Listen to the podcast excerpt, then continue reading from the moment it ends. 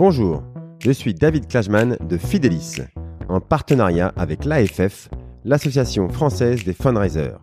Bienvenue sur le podcast du fundraising.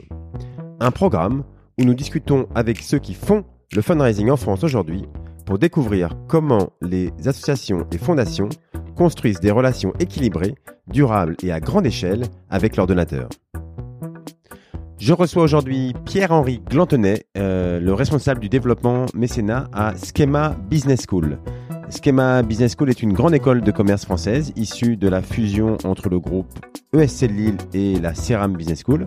Comme beaucoup d'établissements, elle s'est lancée dans le fundraising en professionnalisant la démarche il y a quelques années. Euh, Pierre-Henri, qui a connu avant de très grosses associations, hein, l'UNICEF ou Vision du Monde, est en, en charge de ce fundraising et nous explique comment il s'organise, pourquoi les pôles d'enseignement ont besoin de financement privé, euh, comment on l'explique à ses anciens étudiants, comment on les implique dans l'école pour ensuite euh, les inciter à, donner. Euh, voilà, on va, on va mieux comprendre grâce à lui le, le changement de culture qui est en train de s'opérer en France sur le financement de l'ESR, hein, l'enseignement supérieur et la recherche. Voilà, écoutons donc tout de suite Pierre-Henri Glantenet.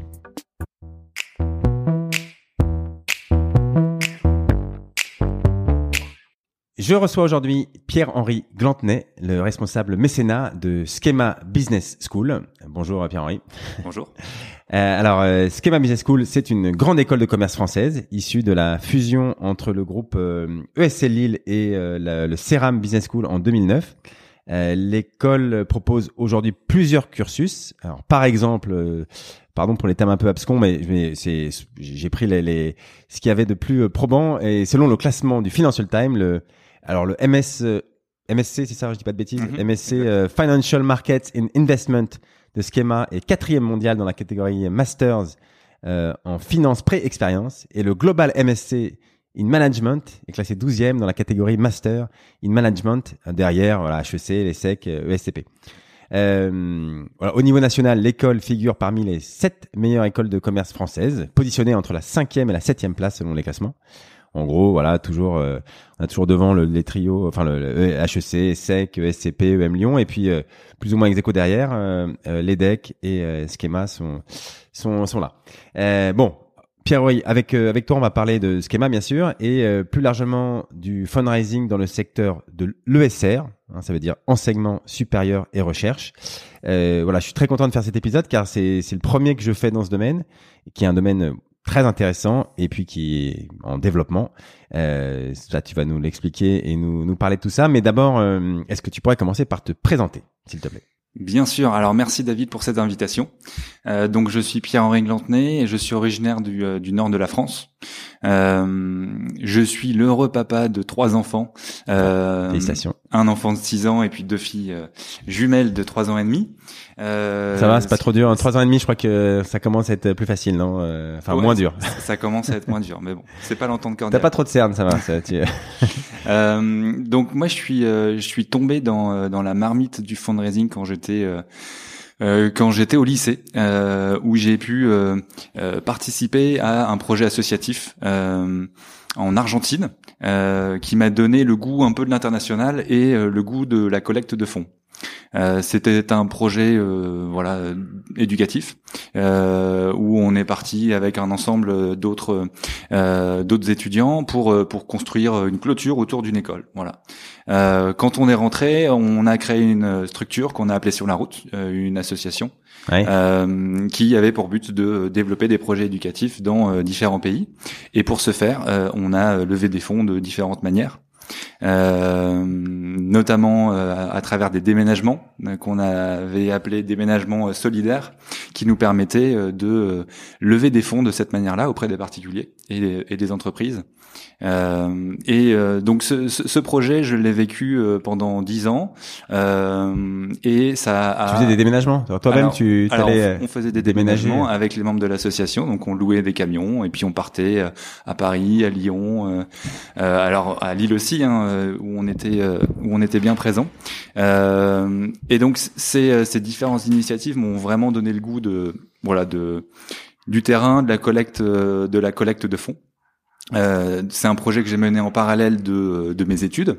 Euh, donc euh, des études classiques hein, à l'université, droit, management et sciences politiques, avec toujours un attrait pour l'international.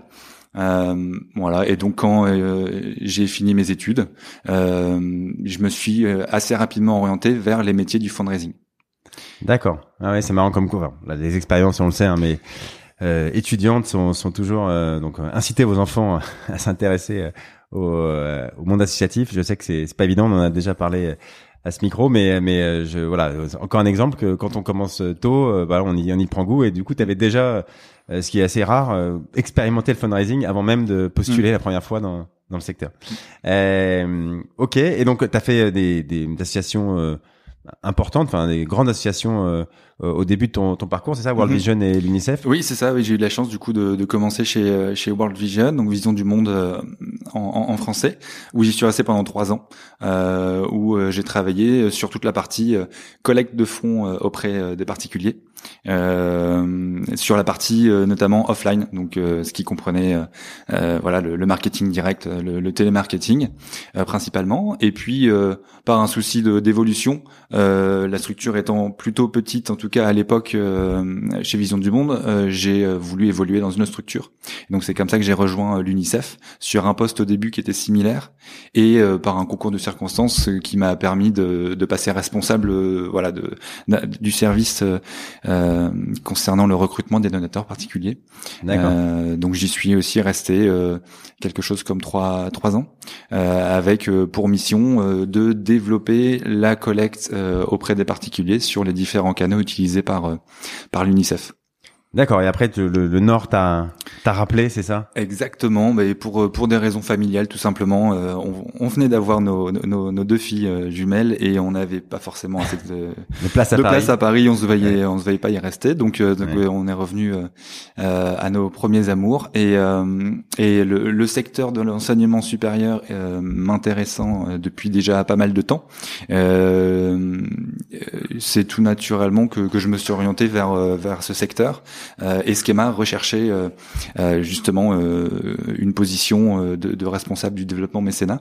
Ah, tu connaissais déjà un peu le secteur parce que c'est un secteur qui est moins représenté. On va y parler un petit peu dans l'histoire du développement, mais mhm. tu t'étais déjà intéressé à la recherche de dons parmi les ESR. Alors je m'étais déjà intéressé, j'avais euh, fait pendant euh, deux ans euh, une intervention, c'était 20 heures réparties sur sur une année universitaire dans une école, l'école des 3A, qui est présente à Paris, à Lyon, et, et du coup j'avais déjà mis un pied dans le dans le secteur de cette manière-là.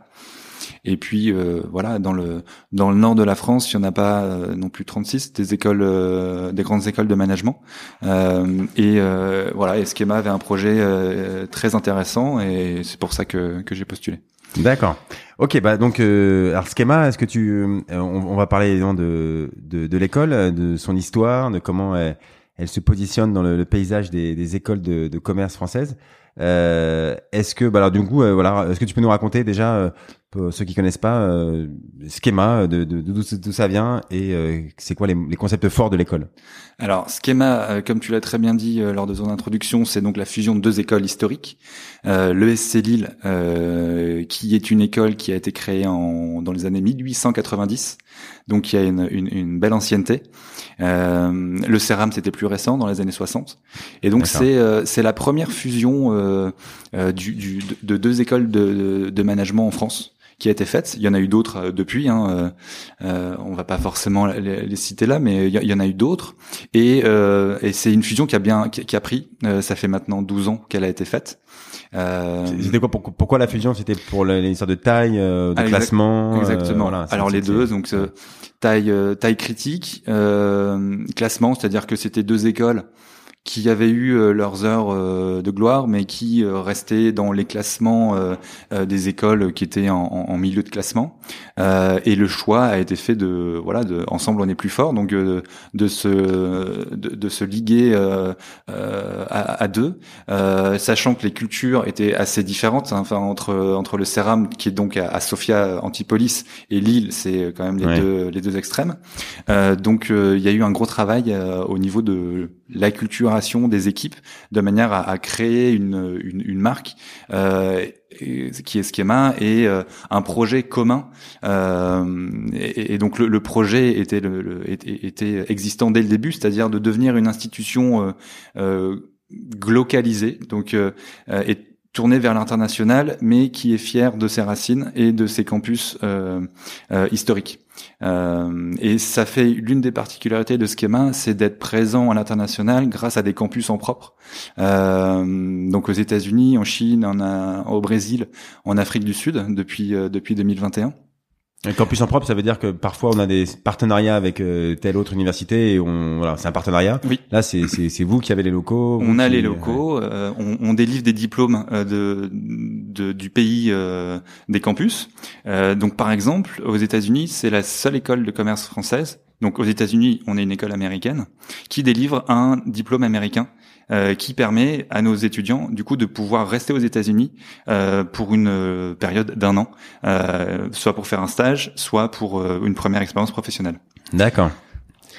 Et c'est l'idée en fait sur tous les autres campus, c'est vraiment de, de s'intégrer comme étant une école euh, d'origine française, mais qui s'implante euh, dans d'autres pays, euh, avec comme objectif d'accueillir les étudiants de, de tous nos campus, mais aussi d'accueillir des euh, étudiants qui viennent du pays dans lequel on est présent. Ouais. En Chine, l'idée c'est pas de faire euh, voyager les étudiants français en Chine, euh, c'est aussi de pouvoir euh, euh intégrer des Chinois euh, dans sur le campus. ouais, voilà. Et j'imagine que voilà, pour se faire connaître, pour recruter ces étudiants de qualité, il, avoir une présence locale, évidemment, ça, ça change tout. Et quand on est sur place euh, c'est plus facile.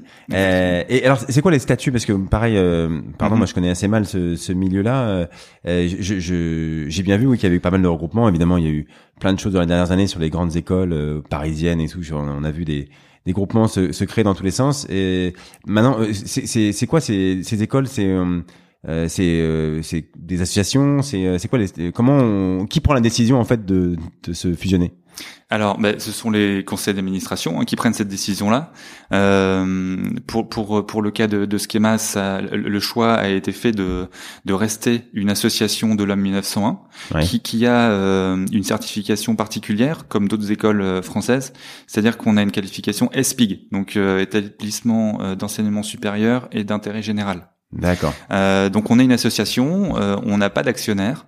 Euh, tous les euh, les fonds qui sont levés, les, les, financements qui sont qui permettent à l'école de vivre sont réinvestis entièrement dans le développement de l'école. Euh, euh, L'idée étant de pouvoir euh, garder notre indépendance, euh, sachant que si on veut aller plus loin, l'objectif de Schema à terme est bien de devenir une institution d'enseignement supérieur qui va au-delà du, du commerce et du management et de permettre à nos étudiants d'avoir accès à un ensemble de disciplines qui leur permettront d'être des managers aguerris euh, dans les dans les entreprises, euh, mais des managers avec euh, voilà une idée de, de ce que c'est l'intelligence artificielle, une, idée de ce que c'est le droit, une idée de ce que c'est le design, et puis voilà d'avoir des managers qui soient qui, qui voient plus loin que le simple. ouais, ouais. Alors euh, oui, d'ailleurs, bah, c'est intéressant. J'allais te poser la question. C'est c'est quoi euh, ce qu'on attend de l'enseignement en école de commerce aujourd'hui? Est-ce que c'est c'est c'est alors il y a le côté international qui me paraît effectivement euh, de plus en plus euh, prégnant et, et, je pense que ça évidemment vous avez pris ce virage là. Mais est-ce qu'on veut faire des spécialistes sur sur certains domaines ou au contraire on est plutôt là pour faire des super généralistes qui peuvent parler à la fois de de, de business, de design, de technologie. C'est plutôt ça alors j'ai l'impression. L'idée c'est de proposer les deux, c'est-à-dire que quelqu'un qui, qui qui, souhaite s'investir euh, dans la finance euh, de marché, euh, il peut très bien le faire avec Schema. Et puis, comme tu l'as dit dans l'introduction, le MSI FMI est plutôt bien placé. D'ailleurs, il a passé troisième. Hein, Il est plus quatrième. et, et mais par contre, si un étudiant souhaite plutôt, en effet, avoir un parcours diversifié et avoir une vue globale sur sur l'entreprise, c'est possible. L'idée, c'est qu'on essaye aussi d'introduire des des attentes de la part des étudiants actuels sur toutes les questions de responsabilité sociale de, de, de, de l'entreprise, développement durable, et on essaye de, de, de, de, l'instiguer dans l'ensemble des, des, des formations qui sont qui sont dispensées par l'école. Ouais, d'accord. J'ai l'impression que on apprend de plus en plus à, enfin, on veut faire réfléchir les étudiants et les, leur, apprendre à réfléchir, c'est plus important que, que la technique elle-même. Moi, j'ai une amie qui est, qui est prof euh, de marketing euh, à Dauphine et elle me, elle me disait que euh, elle est sur le digital en plus, donc euh, me dit mais ça sert à rien que je leur apprenne à faire du Google AdWords mm. ou du Facebook Business Manager. Enfin, autant qu'ils se forment directement chez Facebook ou chez Google. donc en gros, on, les, on, on, leur paye leur formation Google là-dessus parce qu'ils font pas mieux. Par contre, elle, elle fait plutôt venir des, des philosophes ou des, comprendre un problème, euh, analyser ce qui est important, ce qui voilà, c'est c'est ça qu'on va euh, demander à l'école aujourd'hui et pas euh, de, de, savoir faire une chose technique que là ils peuvent apprendre par ailleurs. Exactement. Mais la, signature de l'école c'est Schema Business School Think Forward. Donc ça dit hmm. tout. ok super. Alors on, on, alors on va parler évidemment du, du, réseau des anciens élèves et du, du fundraising. Euh, alors déjà oui ce, ce réseau c'est c'est combien de personnes aujourd'hui euh, Qu'est-ce qu'ils font les gens euh, qui sont passés par euh, par Schema euh, dans les 50 dernières années puisque on a bien compris qu'il y a des gens enfin bref ça, fait longtemps que ça existe. Donc ils font quoi? à l'heure actuelle on a 50 000 diplômés qui sont répartis un peu partout sur sur la planète. Euh, on a euh, forcément beaucoup de diplômés qui travaillent dans les domaines de, de l'audit, de la finance, euh, le marketing. On a des diplômés aussi qui sont créateurs d'entreprises, qui ont lancé récemment ou, ou il y a plus longtemps des, des, boîtes qui, qui fonctionnent bien. On a des grands dirigeants. Euh, le président du conseil d'administration de, de Schema, c'est euh, Monsieur Courtois, qui est euh, président euh, chez Microsoft, qui qui est donc l'un de nos diplômés emblématiques. D'accord. donc voilà un petit peu. Hein, où, il y en a combien tous les ans des, des nouveaux? Il y en a à peu près 2500 tous les ans qui sont nouvellement diplômés. D'accord, d'accord. Donc euh, et qui sont euh, ça, sur tous les campus réunis, donc euh, sur tous les campus réunis, en effet. Ce qui, ce qui j'imagine est une difficulté de après de, bah, de, de leur faire avoir une une connaissance commune et une, une identité commune. Alors exactement. Maintenant, c'est pour ça qu'on travaille vraiment sur la globalité des programmes, à faire vivre une expérience qui soit équivalente pour pour chaque étudiant, avec la préoccupation de s'adapter en fonction des campus, euh, surtout à l'international, pour que bah, quand ils sont au Brésil, ils soient imprégnés de la culture brésilienne et qu'ils aient pas simplement des cours qui pourraient avoir n'importe n'importe où euh, ah dans le monde. Euh, donc ça c'est très important. Ouais. Et puis euh, on, fonctionne beaucoup, mais de plus en plus comme toutes les écoles de toute façon, de manière hybride. Donc avec des, des cours qui peuvent être communs à plusieurs euh, campus et que chacun va suivre depuis son ordinateur ou en présentiel selon où se trouve le, le, professeur.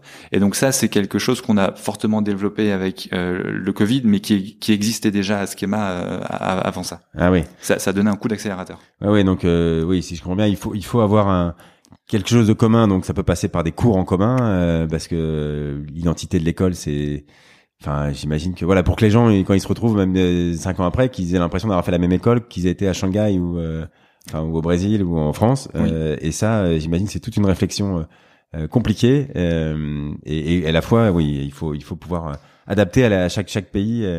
Et euh, alors je sais pas, ouais, c'est euh, par exemple dans, dans, au Brésil, enfin tu dis c'est au mm. Brésil, vous êtes, il y a, y a plus de Français dans l'école au Brésil ou il y a plus de Brésiliens? Alors pour l'instant, il y a encore plus de Français. D'accord. Euh, mais c'est un de nos campus qui se développe le plus euh, en national. Donc euh, dans dans quelques années, euh, la tendance devrait s'inverser ou être à l'équilibre. D'accord, ok. Ok, ok. Alors il y a un point qui est, qui est, qui est important et qui est pas facile à comprendre quand on est euh, à l'extérieur, c'est le, le, partage des responsabilités entre euh, l'équipe de fundraising, l'association des anciens élèves et euh, la communication de, de l'école. Mhm. je sais que tout ça est, c'est très imbriqué et qu'il y a des questions importantes d'organisation sur ces sujets-là. Mais est-ce que tu peux bah, nous dire comment c'est organisé chez vous? Oui, très bonne question. C'est que c'est un sujet crucial. Donc, euh, jusque euh, il y a quatre ans, euh, l'association euh, Schema Alumni, qui donc était chargée de veiller à, nos diplômés, a été les équipes de l'association ont été intégrées à Schema. À, l'école, donc au sein d'un nouveau service qui a été créé. Ah d'accord, parce qu'avant c'était une association Indépendante. euh, indépendante, d'accord, qui était même presque bah, dans les locaux peut-être. euh, Euh, si, si, c'était quand dans même les dans les locaux, euh, mais ils étaient indépendants en effet. Euh, ils se géraient eux-mêmes, alors bien sûr en, en, en- bonne intelligence avec Ouais. l'école. Euh, et le choix a été fait d'intégrer les équipes euh, de l'association des anciens euh, à l'intérieur de l'école, de créer une direction, la direction des alumni et du mécénat. D'accord. Euh, et c'est au moment où moi je suis arrivé euh, donc sur une création de poste comme responsable du, développement mécénat. Euh, et c'est une chance, euh, je pense, de, de fonctionner de cette manière-là, puisque euh, il n'y a pas d'enjeu de partage des données entre l'association des anciens et l'école, puisque on a directement accès à l'annuaire des diplômés et et, et on est libre de pouvoir euh, construire notre stratégie euh, comme on le comme on le souhaite. D'accord. Alors, et, et non, par contre, euh, ok, on a, on a bien compris que donc il y a une direction avec les les les- l'ancienne association, enfin les anciens élèves et puis le mécénat, donc euh, toi. Euh, et, après- et à côté de ça, il y a la communication qui, pour le coup, ça c'est quoi? C'est encore un, un, un autre une autre direction? Alors, il y a en effet la direction communication de l'école, qui, euh, comme son nom l'indique, est chargée de veiller à, à la visibilité de la marque, à, à communiquer euh, à l'externe comme à l'interne. Euh, et au sein de la direction alumni et mécénat, on a tout simplement une responsable de la communication qui est en euh, collaboration avec la direction euh, communication de l'école, D'accord. euh, qui, elle, est vraiment centrée sur la communication auprès de nos diplômés. Donc, euh, D'accord, d'accord. Ok, parce que la communication de l'école, évidemment, c'est, je sais pas si d'ailleurs elle, est- elle est plus tournée encore vers, euh, enfin, euh, le recrutement des nouveaux euh, élèves. Ça, c'est, je sais que c'est un point très important pour les écoles, parce qu'évidemment, il faut déjà euh, trouver des talents et les faire venir. Donc ça, euh, euh, c'est une partie importante. Et par contre, euh, euh, comme on a dit, de toute façon, après, pour expliquer aux, même aux anciens ce qui est devenu l'école, euh, on va en parler un peu tout à l'heure, mais mais l'école, elle a beaucoup bougé depuis entre le moment où ils sont passés et maintenant. Euh, donc ça, euh, c'est plutôt vous qui, qui en collaboration avec euh, la communication, expliquez aux anciens toutes les évolutions de, l'école. exactement. D'accord. Ok, ok. Bon, bah ça, ça, ça a l'air simple comme ça quand tu le dis, mais euh, dans le quotidien, je je sais pas si c'est aussi euh, aussi simple. Et j'imagine qu'il y a beaucoup de sujets transverses euh, où euh, où on peut se marcher un petit peu sur les pieds, mais euh, mais en tout cas sur le sur le papier, on a on a compris. Euh, ok, super. Alors, on, on va parler du, du fundraising plus euh, spécifiquement. Alors, est-ce que tu peux déjà nous rappeler euh, les, les grands objectifs du, du fundraising pour vous? Pourquoi est-ce que euh, déjà vous sollicitez la générosité du public euh, pour, euh, enfin du public ou des anciens élèves en tout cas, et euh, pour financer quoi exactement? Alors, euh, il faut savoir qu'historiquement, les, euh, les, deux écoles euh, euh, fondatrices euh, étaient euh, financées en partie par les, leurs CCI respectives, donc les chambres de commerce et d'industrie. Euh, ces financements ont diminué drastiquement depuis les, les 15, euh, 15 dernières années. Et donc, le, le- Pourquoi ça? Pourquoi ça a diminué drastiquement? Enfin, ah, c'est un choix, choix politique, hein, choix, euh, un, choix, euh, oui, euh, politique. Euh, D'accord. qui est de euh, c'est la même chose pour les, les universités hein, qui sont de, de moins en moins financées euh, par l'État et qui doivent également du coup développer euh, d'autres euh, d'autres moyens de se, de, de se, de se financer. Donc le, le choix à Schema en effet a été de voilà de de, de couper assez rapidement euh, les, les- les fonds euh, qui provenant de la CCI, en tout cas de, de pouvoir euh, être le- autonome le plus rapidement possible dans, euh, dans notre financement. Euh, et donc euh, actuellement, les fonds euh, qui permettent à l'école de vivre se reposent essentiellement sur les frais de scolarité, Ouais. euh, qui représentent, euh, si je ne dis pas de bêtises, à peu près 80%. Ensuite, on a, euh, il reste une part de la taxe d'apprentissage.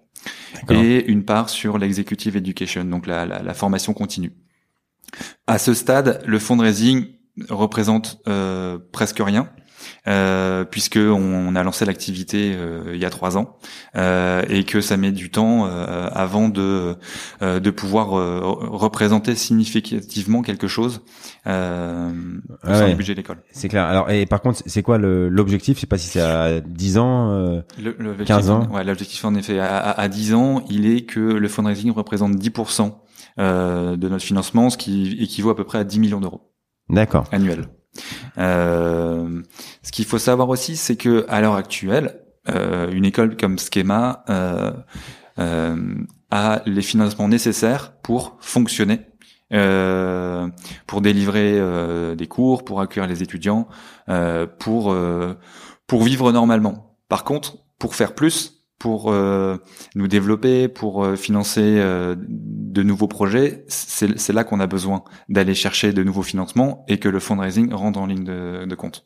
Est-ce qu'on augmente les frais de scolarité, euh, la taxe d'apprentissage euh, J'imagine que bon, on peut pas non plus. Euh... Enfin, c'est les frais de scolarité qui, 80%. S'il y a de l'argent à aller gagner là-dessus, euh, c'est, on va dire, on va, peut-être qu'on commencerait par ça si on était un, un businessman. Mais est-ce que euh, est-ce qu'on euh, voilà est-ce que je sais pas qu'est-ce que est-ce que est-ce que ça peut augmenter encore plus ou pas? Euh, écoute euh, c'est vrai que ce ce ce ce, ce pan là de, de, de l'école je le connais je le connais moins. Euh, ce que je sais c'est que les, les, frais peuvent augmenter d'une année à l'autre euh, mais l'école se limite à ne pas augmenter de manière trop trop trop abrupte les frais de scolarité puisqu'on est aussi sur un marché euh, voilà concurrentiel, donc euh, euh, il faut vraiment avoir une, une, une, valeur ajoutée à, à augmenter ses frais de scolarité euh, et euh, c'est pas forcément la, la politique de, de, de l'école actuellement. Ouais, ok. Bon, donc ce qui met d'autant plus de, de, pression entre guillemets sur le, le fundraising. Alors après, j'ai bien compris que c'est des objectifs à à, à 10 ans, voilà, tu, tout le monde a conscience. J'ai l'impression que c'est pas en claquant des mois que qu'on instaure cette culture-là. Bah, pareil, on va y revenir un petit peu après parce que il y a toute une culture à, instaurer euh, dans le paysage français et après spécifiquement pour les anciens élèves de l'école euh, avant de pouvoir euh, demander des sommes un peu conséquentes. Alors, est-ce que le fundraising c'est aussi une bonne façon de, de fédérer les les anciens élèves? Alors oui, moi je le pense. je le pense. avant avant d'y arriver, par contre il faut euh, pouvoir développer un certain nombre de d'interactions avec euh, nos diplômés euh, pour réussir dans, dans, dans, notre collecte de fonds. C'est-à-dire que si si on envoie un courrier d'appel à dons sans avoir communiqué d'une manière ou d'une autre avant avec nos diplômés, ça va pas fonctionner. et donc on pourra pas les fédérer. donc on a une réelle un réel enjeu de création de valeur pour nos diplômés, euh, de communication, de faire savoir, euh, avant de pouvoir euh, obtenir des résultats en termes de fundraising. T'as ça, est-ce que alors parce qu'ils suivent, est-ce qu'ils ont suivi euh, l'évolution de l'école Est-ce que ça, il faut déjà les réimpliquer là-dedans? Euh, on peut pas leur demander tout de suite euh, soutenez-nous pour tel projet. Il faut déjà qu'ils se sentent investis. Alors ça passe par quoi ça? Ça passe par euh, juste de l'information ou il faut essayer de les les, les réunir euh, Comment on, fait? euh, Bien sûr, on essaie de communiquer euh, de manière globale à l'ensemble des diplômés. On a quand même beaucoup de diplômés quand, pour une raison ou une autre, on prend notre téléphone et qu'on les contacte. Des diplômés qui ont été diplômés avant la fusion, voire du coup 20e siècle. Ouais. Euh, la plupart ne connaissent pas forcément Schema. Donc pour eux, ils sont diplômés du CERAM ou, ou de l'ESC. Euh, leur euh, carrière professionnelle est déjà passée ou elle est en train de se terminer. Ouais. Euh, donc on a un, on a un enjeu avec ces avec ces, ce public là. Donc les, les qui, qui, est, celui qui a le plus de moyens en plus. Donc, qui est celui qui a, qui, qui, a priori en fundraising a le plus de moyens. Ouais. Euh, donc il y a toujours des choses à faire avec eux et, et, et, donc tout ça ça passe par du relationnel, par euh, des euh, des rassemblements. Euh, on le fait pas assez, mais euh, d'organiser des anniversaires de promotion euh, pour euh, qu'ils puissent se retrouver entre eux. Après, ce qu'on observe aussi beaucoup, c'est que les diplômés restent camarades euh, au-delà de leurs études. euh, et beaucoup, en fait, n'ont pas besoin, a priori, de l'école pour se retrouver. Donc, euh, ils ont fait leur vie. Euh, il y a Facebook maintenant. Ouais, Facebook. Euh, il y a voilà, il y a, y a LinkedIn. donc, donc l'idée, c'est vraiment de trouver de la plus-value dans ce qu'on va leur proposer. Et, et, pour ça, on essaie vraiment de développer un certain nombre d'activités qui vont leur permettre de d'assouvir leur euh, désir de connaissance puisqu'on reste une école euh, reste une école euh, euh, et donc notre plus-value c'est vraiment d'apporter de la connaissance aussi des compétences de la compétence donc de, de les accompagner euh, euh, sur leur leur carrière professionnelle. Et, ensuite, c'est de leur apporter du du réseau, leur faire bénéficier de l'ensemble des des diplômés de l'école. et puis, chose qu'on ne fait pas assez actuellement, c'est de reconnaître aussi nos diplômés pour pour ce qu'ils sont, pour leur réussite aussi bien professionnelle que dans la société civile. une manière aussi de pour nous de les remercier parce que sans nos diplômés l'école n'existe pas et également de les mettre en valeur et par là même de mettre en valeur l'école euh, d'où d'où ils viennent. Ah ouais, d'accord, d'accord. Oui, on voit qu'il y, y, y a, plein de façons. Après, euh, euh, voilà, on, comment on priorise tout ça, euh, c'est ça va pas être évident. Alors, euh, je, alors juste plus généralement sur le, fundraising d'ailleurs de, de, des écoles, on sait que c'est un secteur relativement nouveau en France. Hein. On a on a tous en tête les exemples américains.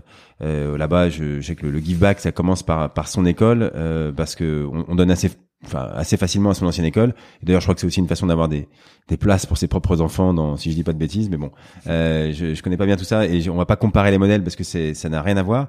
Mais euh, mais en France, on, on, je dis pas de bêtises en disant qu'on on n'a pas l'habitude de soutenir son école. Euh, comment toi tu vois euh, l'évolution de de cette culture? Est-ce que c'est en train de changer euh, ou pas? Ça va mettre du temps à changer. Euh, alors c'est vrai que c'est tout nouveau, c'est pas du tout dans la culture. Ça, ça, ça rejoint aussi le, la discussion qu'on avait juste avant sur le financement des écoles, c'est-à-dire qu'en effet historiquement euh, euh, l'enseignement en France euh, c'est subventionné par l'État et, et, et donc les, les Français ne n'ont pas dans leur gène d'aller faire un don à leur école parce que ça leur a permis de, de réussir leur carrière professionnelle. Euh, ça change un peu. On a quand même pas mal, euh, ça pourrait être plus, de, jeunes diplômés qui euh, qui reviennent vers nous, euh, qui, qui, désirent s'engager auprès de l'école et qui, pour certains, s'engagent de manière financière. Euh, c'est pas encore assez au nombre, au, au, vu du nombre de diplômés que l'on a, mais en tout cas, on le, on le voit. Et les initiatives qu'on a pu prendre dernièrement, notamment pour la, pendant la crise du Covid, euh, nous ont euh, permis de voilà de découvrir en effet qu'ils euh, savaient s'engager quand on leur demandait. D'accord, oui. Alors il y a toujours ce, cette idée que bah, en, France, en tout cas, l'école doit être gratuite. Alors, je sais pas quand on est passé par la fac ou moi j'ai fait une école d'ingénieur, c'est aussi gratuit, euh, ou en tout cas ça coûte pas grand chose. Après, peut-être que ceux qui sont passés par une école de, de commerce, eux, ils ont plus, ils acceptent de, de, que ça soit payant et que du coup ils, ils en veulent pas à l'école que ce soit payant ou je sais pas si c'est euh, Alors non, non, c'est tout à fait naturel. Euh, c'est un choix de leur part de venir dans des écoles, euh, dans des écoles euh, privées, et donc ils, ils, le savent avant de, avant de, avant d'intégrer. et puis c'est aussi la, la, valeur de leur diplôme, quoi. C'est-à-dire que, sauf à quelques exceptions près, mais c'est-à-dire que euh, quand on désire s'intégrer dans une école euh, comme Schema, c'est parce qu'on souhaite s'appuyer sur ce diplôme pour évoluer dans sa carrière et parce qu'on sait que euh, euh, Schema va être reconnu euh, dans les entreprises. Euh, et d'ailleurs, c'est aussi une connexion qu'on peut faire entre euh, les dons qu'on peut recevoir euh, et, euh, et Schema, c'est-à-dire que certains vont faire des dons à Schema parce que euh, ils estiment qu'en faisant des dons, ils permettent à l'école de progresser, de faire plus de choses et donc de valoriser leur euh, leur diplôme. Ah oui, c'est un retour sur investissement entre guillemets. Bah oui, ça c'est ça qu'il faut essayer de leur faire comprendre et j'imagine que ça fait partie des des axes importants mais ça, euh, c'est c'est pas en leur disant une fois quoi. Il faut le il faut le répéter, il faut leur montrer des exemples. Euh. D'accord. Euh, alors, justement, par, par quoi on commence quand on veut mettre euh, en, en, place son, son fundraising? Donc toi, t'es arrivé, il y avait rien il y a deux ans quand t'es arrivé ou enfin il y avait des, des bribes. il y avait des bribes, c'est-à-dire qu'il y avait un courrier qui était envoyé tous les ans fin d'année, un appel à don global, mais il y avait pas plus que ça. D'accord. Donc donc en effet, bon, ce qu'on ce qu'on a fait, c'est c'est faire une une, une stratégie à plus long terme euh, par cible, euh, donc les diplômés, euh, les parents d'élèves, les entreprises. depuis cette année, on sollicite aussi les collaborateurs de l'école.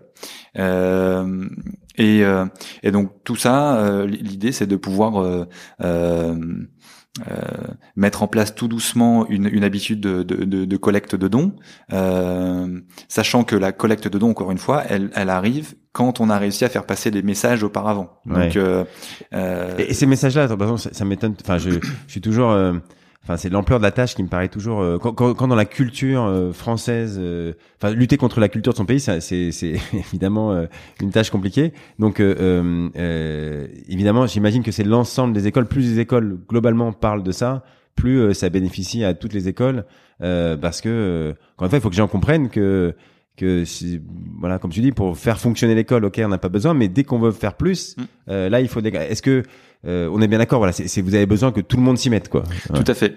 Et puis euh, ça, ça, va dépendre aussi des sujets. C'est-à-dire que euh, ce qui est important quand on fait de la collecte de fonds euh, c'est pas toi que je l'apprends c'est euh, c'est à quoi vont servir les fonds. Ouais. donner un schéma bon pourquoi pas. Mais c'est surtout qu'est-ce que ça va financer. Et bon pour les écoles en, en, règle générale on, on finance à peu près les mêmes choses. C'est un programme de bourse pour nos étudiants euh, aussi bien des bourses sociales que des bourses d'excellence, que des bourses pour pour les sportifs de haut niveau qui font aussi leurs études chez nous. Euh, ça va être de euh, financer l'amélioration ou la construction de nouvelles infrastructures pour l'école. Euh, participer au bien-être étudiant également sur les, les infrastructures sportives. Euh, ça va être en, en, troisième position aussi de faire financer des projets de recherche, puisque de plus en plus les écoles de management euh, ont des équipes de chercheurs aguerris euh, sur différentes thématiques qui nécessitent des financements. donc ça en fait partie, et donc on essaie d'accompagner également nos, nos, nos entrepreneurs par par ce biais-là. Euh, et donc, euh, bah, tous ces sujets ne sont pas euh, aussi attractifs pour des particuliers ou pour des entreprises. Je prends par exemple les bourses. On, on, va plutôt s'orienter vers des particuliers, donc nos diplômés, parents d'élèves. Des projets de recherche, ils vont plutôt s'adresser à des entreprises. Ouais. Donc on va avoir aussi cette granularité entre euh, voilà, une adéquation entre à, qui on demande et, et, et sur sur quel sujet. Ouais, ouais. Alors ça, c'est c'est les fameuses segmentations de tes bases. Euh. Oui. D'ailleurs, quand t'es arrivé, il y avait il y avait une base ou, euh, alors, il a fallu commencer à la construire? Il y a une base, euh, un, un annuaire des diplômés. Ouais. Euh, ça n'est pas un CRM. Donc c'est une base dans laquelle euh, on, est, on a essayé là d'intégrer des notions de fundraising. Euh, concrètement, on s'est basé sur euh, un, une brique qui existait euh, dans euh, dans ce dans cet annuaire pour gérer les cotisations des diplômés. Ouais. Alors, faut savoir qu'avant, comme dans beaucoup d'écoles, la cotisation était annuelle. depuis déjà bah, du coup la création de schéma, on est passé sur une cotisation euh, euh, à vie. Euh, donc euh, à vie, c'est-à-dire quoi? Tu payes une fois pour toute ta vie ou... Voilà, quand tu es quand tu es euh, étudiant, que tu euh, que tu intègres le schéma, ah tu payes tes frais de scolarité, tu tu, tu payes ta cotisation en même temps, et ensuite comme ça, on vient pas t'appeler tous les ans pour te dire est-ce que tu peux payer ta cotisation s'il te plaît? Euh, et donc on s'est appuyé sur cette brique un petit peu pour y ajouter une case euh, don.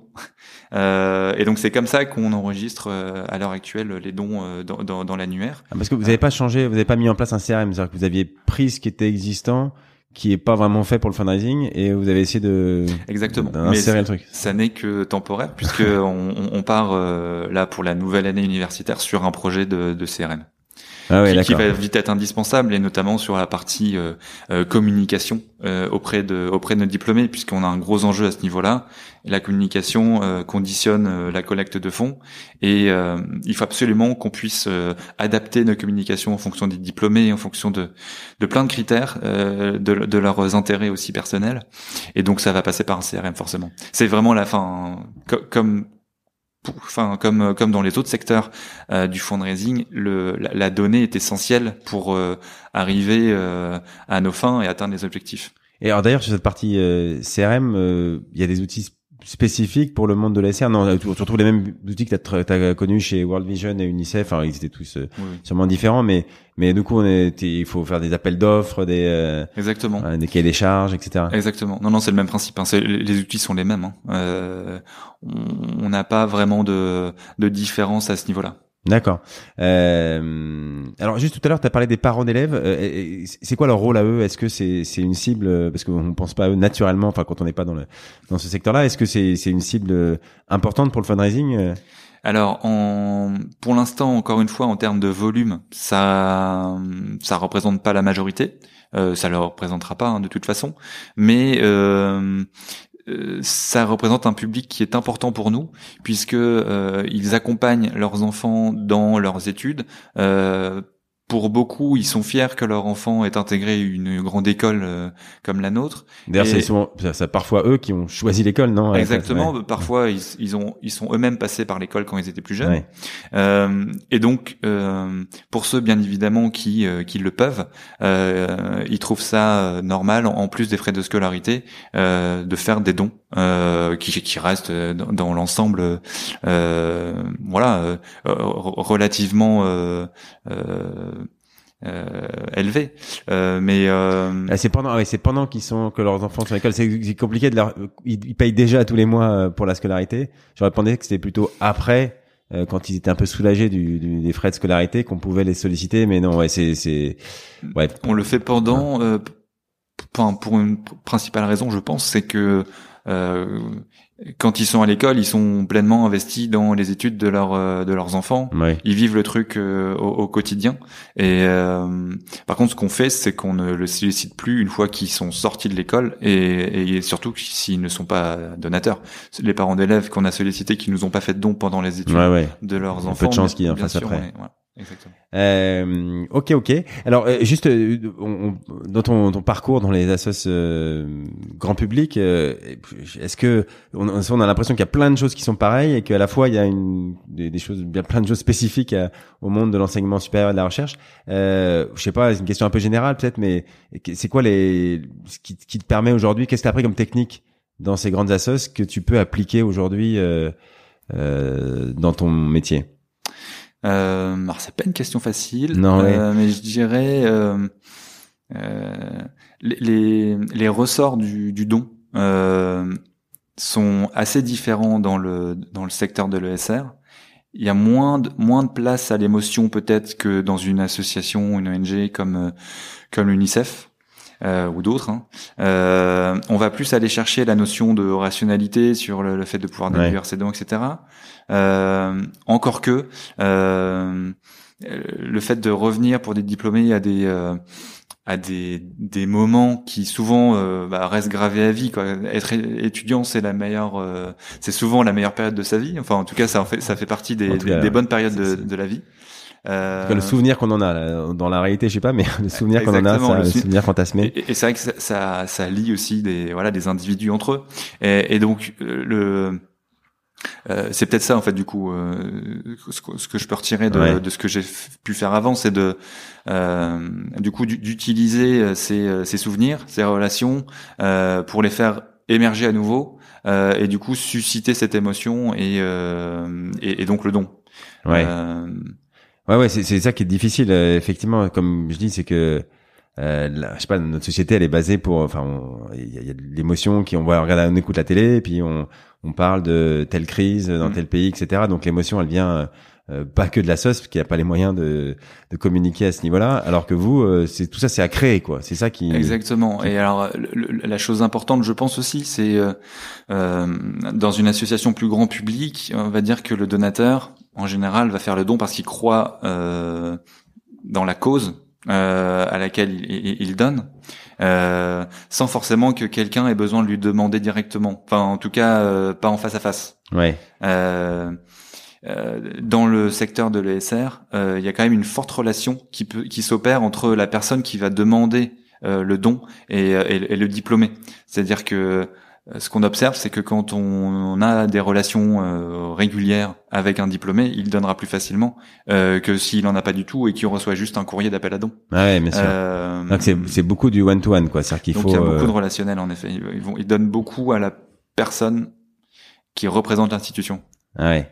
ouais, ouais, c'est marrant. Bah, ça, c'est aussi, c'est, enfin, on dit que dans le dans le monde des associations grand public, c'est euh, c'est peut-être un objectif d'ailleurs de, de, récupérer une relation un peu one to one ou en tout cas essayer de le faire avec des outils euh, qui permettent de le faire à grande échelle. Mm. Euh, donc là-dessus, peut-être un peu en avance.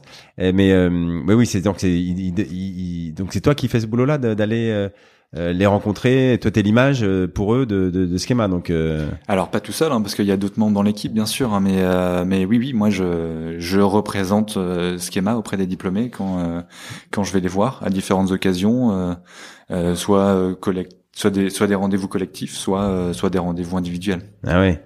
Alors il faut leur parler, il faut tu mets la cravate ou, non, au contraire tu vas. Ouais, tout, tout, tout, tout, dépend, tout dépend de du contexte aussi. Euh, Tout dépend du lieu de rendez-vous, tout dépend de, du diplômé euh, également. Donc euh, il faut il faut s'adapter à chaque fois. Ah ouais, et comment tu prépares d'ailleurs C'est très concrètement, c'est un rendez-vous avec, euh, je crois qu'on a eu un tout à l'heure d'ailleurs, euh, mm. avec un des anciens diplômés. Tu tu, tu sais quoi sur eux? Enfin, tu prépares ces rendez-vous comme des rendez-vous euh, grands donateurs où tu, tu te renseignes, tu regardes ce qu'ils font comme boulot, où ils habitent. Enfin, je sais pas, c'est tu, tu comment tu prépares un entretien? Ah oui, oui, bah je pense qu'on peut pas aller voir un diplômé si on n'en connaît pas un minimum sur lui, euh, même si on peut très bien partir de zéro, mais on essaie quand même de se baser sur les informations qu'on a nous en, en base de données. Euh, son année de promo, euh, en effet, où est-ce qu'il habite, qu'est-ce qu'il fait dans la vie, qu'est-ce qu'il a pu faire avant euh, dans sa carrière euh, professionnelle, est-ce qu'il était investi du temps où il était à Schema, est-ce qu'il était membre d'une association, président, trésorier, est-ce qu'il a participé à des événements organisés par l'école, et puis ensuite, en fonction, si on peut trouver des des liens entre son entreprise ou son, son rôle dans son entreprise et euh, schéma, à ce moment-là, on, on, peut aussi au cours de la discussion euh, euh, passer du côté personnel au côté professionnel. Ou parfois, ça peut être l'inverse d'ailleurs. Ça peut être une première entrée professionnelle euh, et ensuite dévier sur euh, le personnel. D'accord, d'accord. Et, et, et c'est quoi les euh, pareil, c'est assez pratique, hein, concret, mais j'aime bien les, les, petits tips concrets comme ça. C'est quoi ton objectif quand tu es à ces rendez-vous-là? Euh, tu veux sortir avec euh, est-ce que tu tu dis il y a trois informations qu'il faut que j'ai quand je sorte que tu vas peut-être tu vas noter d'ailleurs dans la base de données sur ces gens-là. C'est c'est c'est quoi euh, euh, ou est-ce que non c'est vraiment ça dépend du contexte et que tu te fixes pas trois grands objectifs? Comment ça se passe? Euh, je pense que je me les fixe pas et peut-être que je devrais donc c'est un, merci pour le conseil. Mais ce que je sais c'est que ce que je souhaite c'est de les à l'heure actuelle c'est de les éclairer sur sur schéma ouais. leur euh, euh, les informer sur ce que ce qu'est devenu l'école parce que la plupart des, diplômés que je rencontre actuellement sont plutôt des diplômés qui, qui le sont avant, euh, la fusion. la fusion Déjà de, de, faire passer cette information. ils connaissent même pas le nom, quoi. C'est ça qui est. Il y en a qui, qui, le, incroyable, il y en a qui le connaissent pas. Ça reste une majorité, je pense. Euh, ou en tout cas, ça leur dit rien. Euh, donc de faire passer cette information pour moi c'est primordial. Euh, et puis ensuite, mon objectif c'est d'en connaître mieux sur eux, sur euh, euh, sur ce qu'ils apprécient, sur ce qu'ils apprécient moins. Euh, et tu le notes tout ça D'apprendre à les connaître. Pardon, alors, je, alors je le note pour moi. Euh, maintenant, euh, je le note pas dans non. dans dans, dans, une base. Je pense que ça serait pas très RGPD euh, compatible.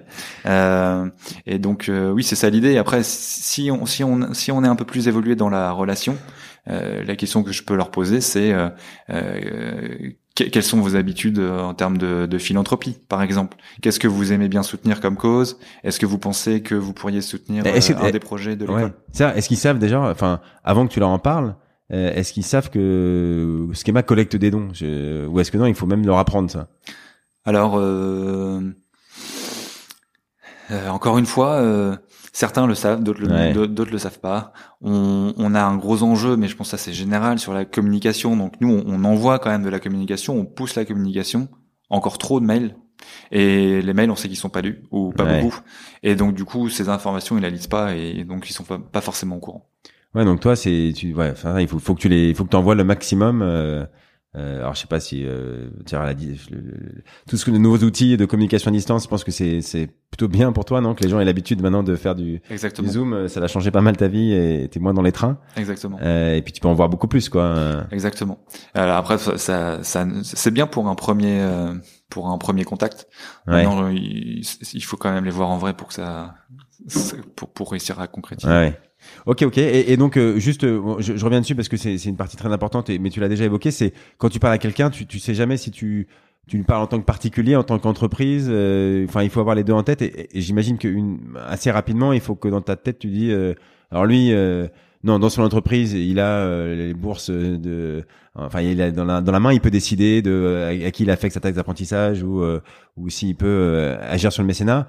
Ou et dans ce cas-là, tu vas plutôt aller là-dessus puisque j'imagine que les moyens sont plus importants. Mm. Ou bah si tu vois que non, il il est développé, enfin je sais pas qu'il a un, métier qui, qui est moins sur la partie finance. là, tu lui parles en tant que particulier. On a vraiment selon les rendez-vous, euh, deux objectifs quoi. C'est-à-dire qu'il peut très bien euh, s'investir de manière personnelle. D'ailleurs, euh, ce qu'on recherche au début, c'est pas forcément tout de suite l'investissement financier, c'est qu'il puisse s'investir. Euh, je sais pas, par exemple, être membre des jurys d'admission de ah candidats, qui puisse intervenir dans un cours qui puisse ouais participer à une conférence, qui puisse voilà s'investir de manière bénévole, on va dire, dans, dans le fonctionnement de l'école. Euh, et souvent, cet investissement euh, euh, en temps va lui, va lui permettre de euh, de, de, de, se rapprocher de l'école euh, et de pouvoir déboucher un peu plus loin sur sur un don financier. Euh, et donc donc l'objectif voilà quand on fait un rendez-vous c'est vous, vous, vous, pouvez vous investir de deux manières de manière personnelle ou via votre entreprise. D'accord.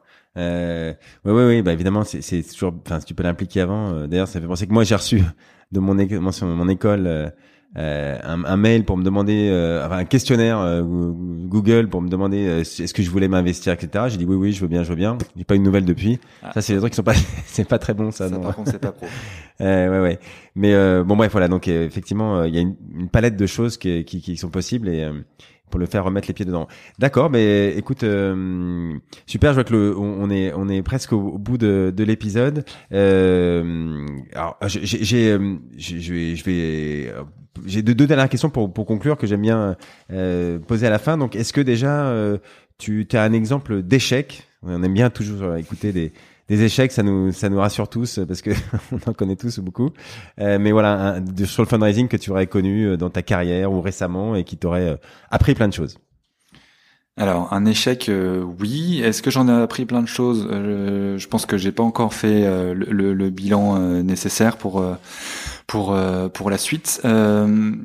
cette année, on a lancé pour la première fois une, une campagne une campagne IFI. Alors c'est pas du tout euh, joli comme comme nom de campagne. Et donc c'est une campagne voilà qui est euh, qui est dédiée aux, aux, personnes qui sont assujetties à l'IFI. Euh, et donc pour ce faire, c'était la première donc. C'était la première. Donc pour ce faire, on voilà on a construit euh, euh un plan de campagne. On a travaillé sur sur notre base pour justement identifier les individus euh, qui pourraient être assujettis euh, en s'appuyant sur un, un, un, fournisseur externe hein, euh, dont je citerai pas le nom. Euh, et donc il s'est trouvé qu'on a commencé euh, notre notre plan d'action en passant des appels euh, de manière à valider un, un OK et transmettre transmettre des courriers d'appel à don ou, ou un lien vers le formulaire en ligne. Et puis il s'est trouvé que on a plus de la moitié euh, des personnes qu'on a contactées, qu'on a eu au téléphone, euh, qui euh, en fait n'étaient pas du tout assujetties à cet impôt. Ah oui. et donc dans ces cas-là, même si bien sûr l'appel n'était pas directement de leur dire vous êtes assujetti à l'IFI, vous pouvez faire un don. C'était voilà, c'est la période de l'IFI en ce moment. Si vous êtes assujetti, vous pouvez faire un don.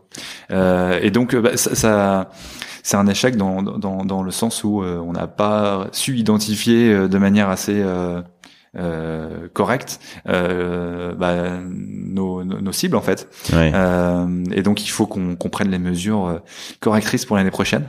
Euh, bah, les données, les données, ouais, c'est sûr que c'est la base de tout. Voilà, c'est ça. Euh, D'accord. Et d'ailleurs, pardon, ça me fait penser, mais je, quand on vient du, encore une fois, du monde du, grand, des associations grand public où, où, euh, où tout ça c'est c'est plus rodé, et ils ont des, des données plus, euh, anciennes parce que ça fait juste 30 euh, ans qu'ils font ça.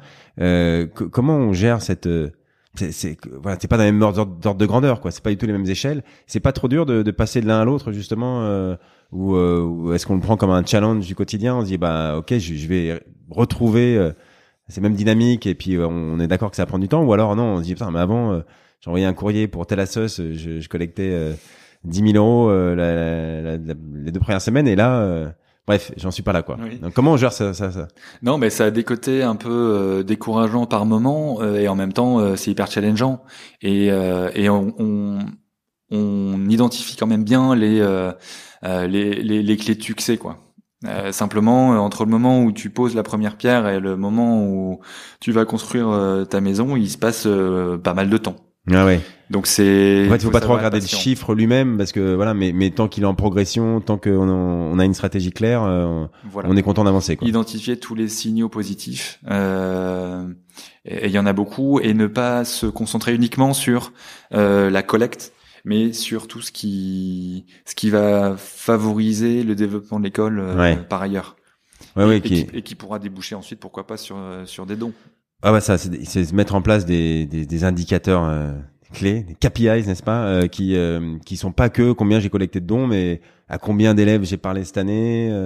Exactement. voilà, d'autres d'autres indicateurs qui sont très importants, mais plutôt dans, pour l'objectif à 5 ans ou 10 ans que celui euh, à la fin de l'année. C'est exactement ça. Donc, euh, par exemple, quelque chose qu'il faut qu'on fasse absolument euh, à partir de l'année prochaine, c'est de comptabiliser les heures de bénévolat de nos ah diplômés, chose qui n'est pas faite actuellement et qui représente une une certaine valeur qu'on peut mettre à l'actif de du mécénat. Ah oui, oui. Bah, l'adage dit que voilà, dès qu'on commence à compter, on améliore. c'est sûr que si on les compte pas, euh, et ben on, souvent c'est c'est c'est pas ça qu'on va faire en premier. Et, mm. ok. Euh, ok c'est très clair. Alors euh, et une, une, autre question euh, est-ce que tu as une dernière fois où tu as appris quelque chose d'étonnant sur la manière de collecter ou de faire ton métier voilà pas récemment un truc qui tu te tu te rappelles? Alors oui euh... Pour pour pour l'année 2020, on a lancé une campagne d'appel à dons auprès de nos parties prenantes pour financer un fonds de solidarité euh, dans le cadre de, de, la crise du Covid pour pour nos étudiants qui ont souffert de cette crise. Et euh, un peu au dernier moment, on s'est dit tiens, euh, pour, alors on a sollicité nos diplômés, on a sollicité des parents d'élèves, euh, des entreprises, et on s'est dit mais tiens, euh, pourquoi on demanderait pas à nos à nos collaborateurs en fait de, de participer. Euh, Et il se trouve que grâce à nos collaborateurs, on a collecté leur collecte représente à peu près je pense 40% ah des, des, dons euh, de la euh, donc collaborateurs c'est des donc des gens de, de l'école des enseignants des, enseignants des administratifs euh, qui en fait ont, ont, sauté sur la possibilité de faire des, euh, des dons de congés donc on a on a la chance à, à, à Schema d'avoir suffisamment de, de congés euh, et euh, parfois, c'est un peu compliqué de tous les utiliser. Ah oui, donc on peut donner euh, donc enfin une journée, deux jours euh, qu'on va pas utiliser. Exactement. Donc on a donné cette possibilité et puis les collaborateurs ont sauté sur cette occasion. Et alors, attends, ça veut dire quoi? Ça veut dire qu'après l'école verse de l'argent? Enfin, est-ce qu'il y a du de l'argent à un moment C'est au lieu de, de, enfin, voilà, l'école dit ok, je vous enlève deux jours de congé et je donne, je fais un chèque de 100 euros à la place. C'est ça. Les dons sont monétisés. D'accord. et, et, et, sont et sont euh, transformés euh, en, en, dons, donc euh, qui ouvrent déduction fiscale. C'est génial ça.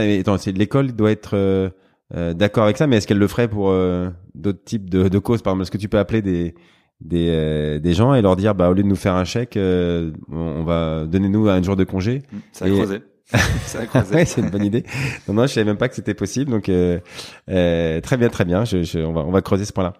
Euh, ok, super. Ben, écoute, Pierre-Henri, on, on est au, au bout de, de l'épisode. Merci euh, beaucoup d'avoir partagé tout ça. Euh, voilà, je crois qu'avec toi, on, on, comprend un peu mieux les problématiques du, du fundraising pour l'enseignement et la recherche.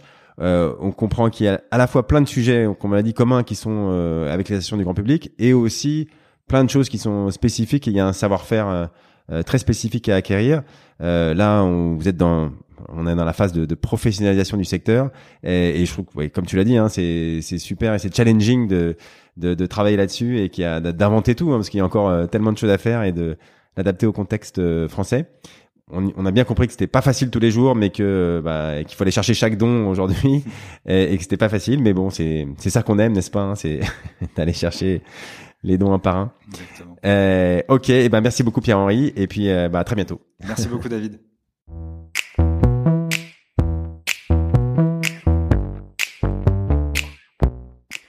Bravo, vous avez écouté cet épisode du podcast du fundraising jusqu'au bout. Merci de le partager avec deux amis autour de vous, d'inscrire de force tous vos collègues sur leur smartphone et si vous l'écoutez sur iTunes, de mettre une note 5 étoiles avec un commentaire. Cela aide à faire connaître ce podcast. Si vous souhaitez être au courant des nouveaux épisodes, inscrivez simplement votre email sur le site fidelis, f i d e l i s du 6 cc.fr slash podcast. fidelis-cc.fr slash podcast. Et enfin, si vous avez des questions sur le fundraising pour votre association, euh, obtenir des prélèvements automatiques, des legs, des dons, allez sur la page euh, contact du site Fidelis ou contactez-moi sur LinkedIn.